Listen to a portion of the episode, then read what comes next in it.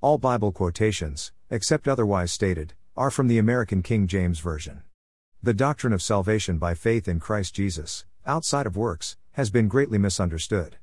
The papists, like the Jews, go to one extreme to insist we must earn our salvation by good works, while some Protestants, in rejecting the heresy of earning our salvation by good deeds, go to the opposite extreme of insisting salvation is by faith alone in Christ Jesus, by this, meaning that a man needs only believe in Christ Jesus as Lord and Savior, without doing anything further, to be saved. Thus, we find in many Protestant circles that all the sinner is required to do to be saved is believe in Jesus Christ as Lord and Savior and recite the sinner's prayer, without doing anything further. Does the gospel of Jesus Christ require that men only have faith in him and make a confession to be saved? What were men required to do to be saved in apostolic times? We shall examine the scripture to answer these questions. After his resurrection and before his ascension, the Lord Jesus gave his apostles the Great Commission to preach his gospel to every creation in order to get men saved. In the Great Commission, the Lord told us how men were to be saved by believing the gospel and by being baptized. Jesus said men shall be saved. The Lord was emphatic about this He that believes and is baptized, he said, shall be saved. Thus, the Lord made it clear that believing alone was not sufficient for salvation, and that those who believe in Him as Lord and Savior must be obedient to His command to be baptized by water to be saved. Therefore, any gospel of salvation must include the necessity of water baptism, immediately after believing the gospel. Matthew 28:16 Then the eleven disciples went away into Galilee, into a mountain where Jesus had appointed them. Matthew 28:17 And when they saw him, they worshipped him, but some doubted. Matthew 28:18 And Jesus came and spoke to them, saying, All power is given to me in heaven and in earth. Matthew 28:19 Go you therefore, and teach all nations, baptizing them in the name of the Father, and of the Son, and of the Holy Ghost.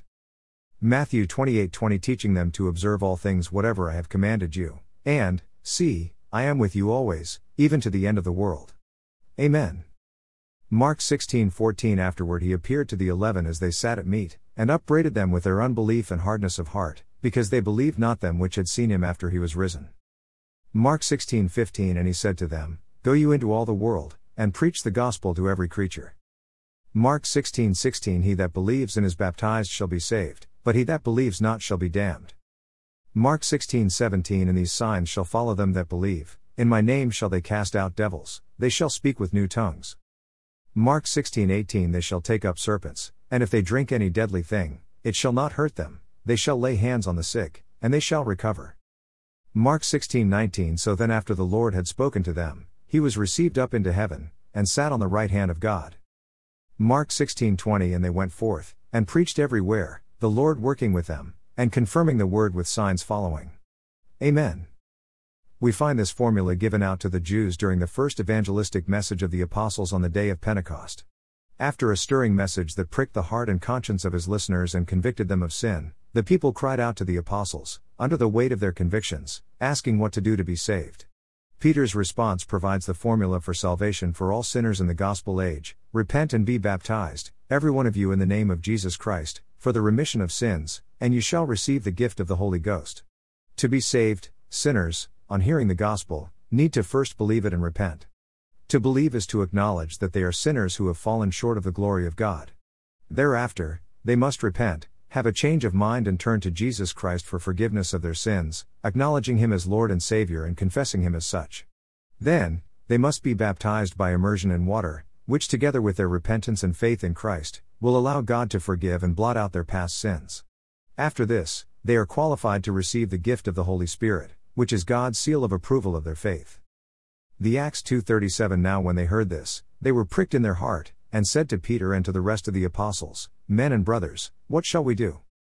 The Acts 2:38 Then Peter said to them, Repent, and be baptized every one of you in the name of Jesus Christ for the remission of sins, and you shall receive the gift of the Holy Ghost.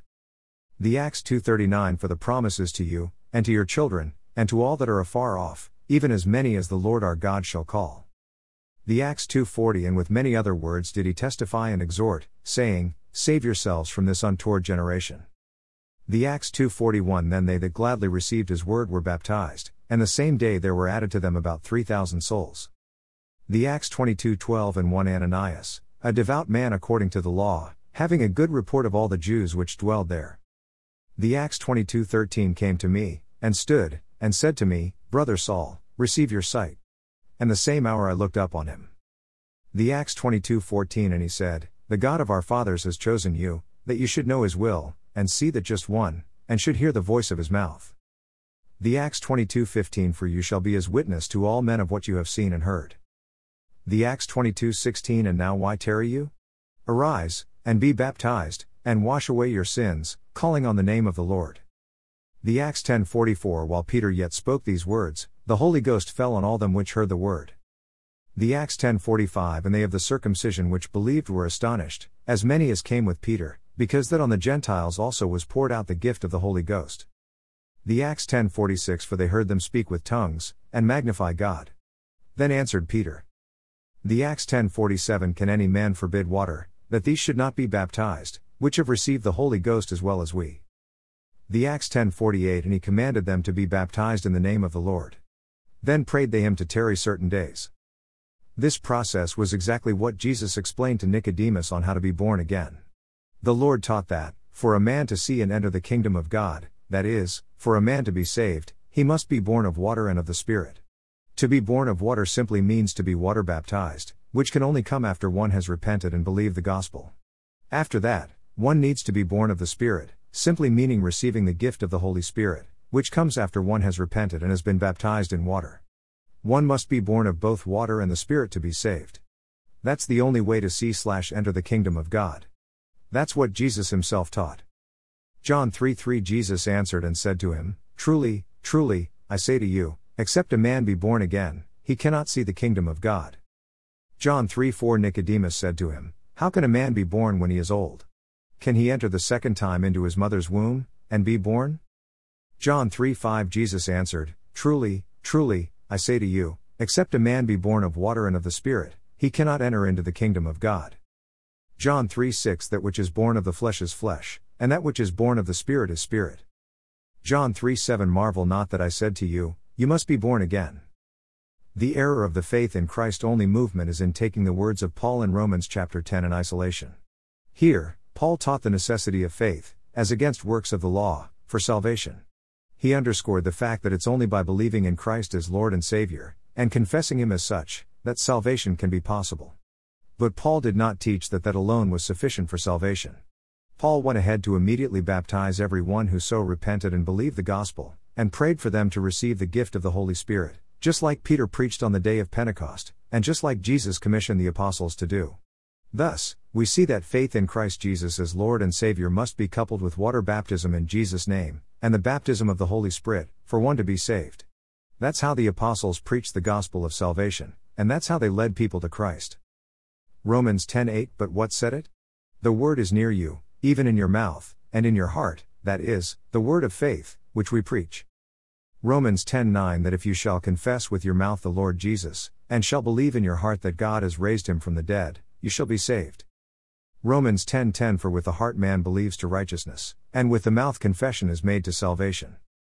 Romans 10:11 For the scripture said, Whoever believes on him shall not be ashamed. Romans 10:12 For there is no difference between the Jew and the Greek, for the same Lord over all is rich to all that call on him. Romans 10:13 For whoever shall call on the name of the Lord shall be saved. The Acts 16:27 And the keeper of the prison awaking out of his sleep, and seeing the prison doors open, he drew out his sword and would have killed himself, supposing that the prisoners had been fled. The Acts 16:28 But Paul cried with a loud voice, saying, Do yourself no harm, for we are all here. The Acts 16:29 Then he called for a light, and sprang in, and came trembling, and fell down before Paul and Silas. The Acts 16:30 And brought them out, and said, Sirs, what must I do to be saved? The Acts 16:31 And they said, Believe on the Lord Jesus Christ, and you shall be saved, and your house. The Acts 16:32 And they spoke to him the word of the Lord, and to all that were in his house.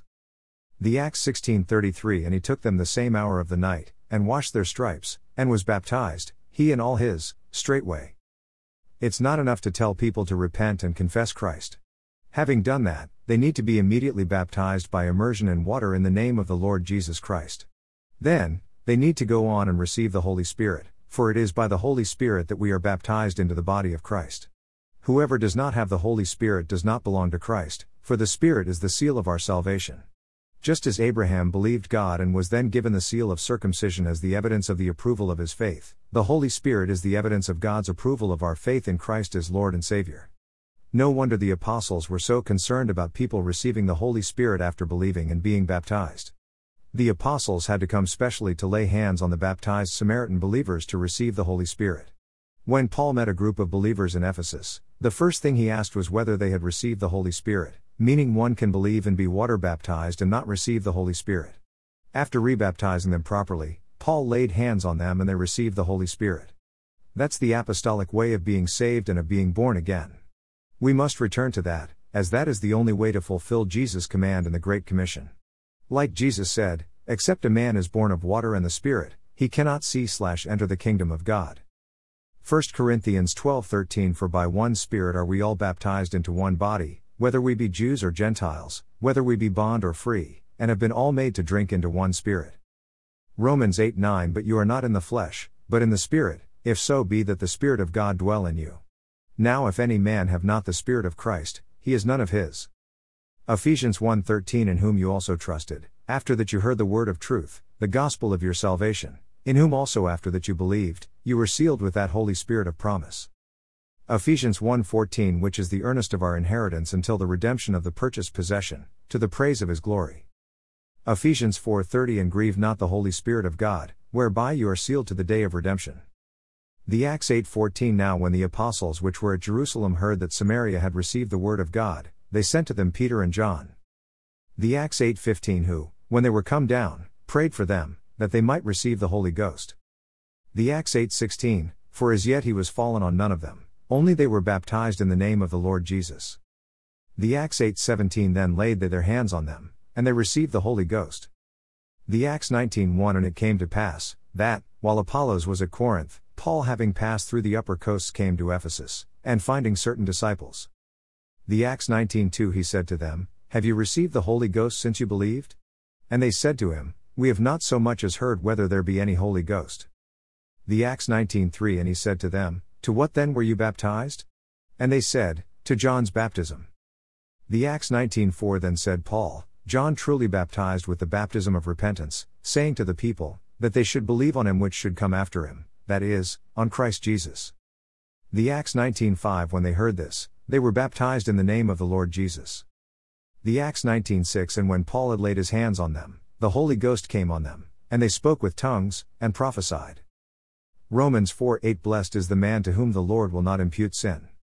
Romans 4 9 Comes this blessedness then on the circumcision only, or on the uncircumcision also? For we say that faith was reckoned to Abraham for righteousness. Romans 4:10 How was it then reckoned? When he was in circumcision, or in uncircumcision? Not in circumcision, but in uncircumcision. Romans 4:11 And he received the sign of circumcision, a seal of the righteousness of the faith which he had yet being uncircumcised, that he might be the father of all them that believe, though they be not circumcised, that righteousness might be imputed to them also. Romans 4:12 And the father of circumcision to them who are not of the circumcision only, but who also walk in the steps of that faith of our father Abraham, which he had being yet uncircumcised. In conclusion, the doctrine of salvation by faith alone in Christ Jesus, without incorporation of repentance, water baptism and the baptism of the Holy Spirit, as integral parts of the salvation process, is erroneous. Jesus taught that to be saved, a man must be born of water and of the Spirit. Being born of water refers to water baptism, which is to be done immediately after repenting and believing the gospel, and being born of the Spirit refers to the gift of the Holy Spirit that is to be received by those who have repented and have been baptized by water in the name of Jesus Christ, for the remission of sins. That's the formula for salvation Peter gave on the day of Pentecost, for whoever would be saved in the gospel age. Therefore, Faith in Christ must be demonstrated by obedience to his command to repent and be baptized in order to be saved, and to be born both of water and of the Spirit. That's the only way salvation was preached in apostolic times.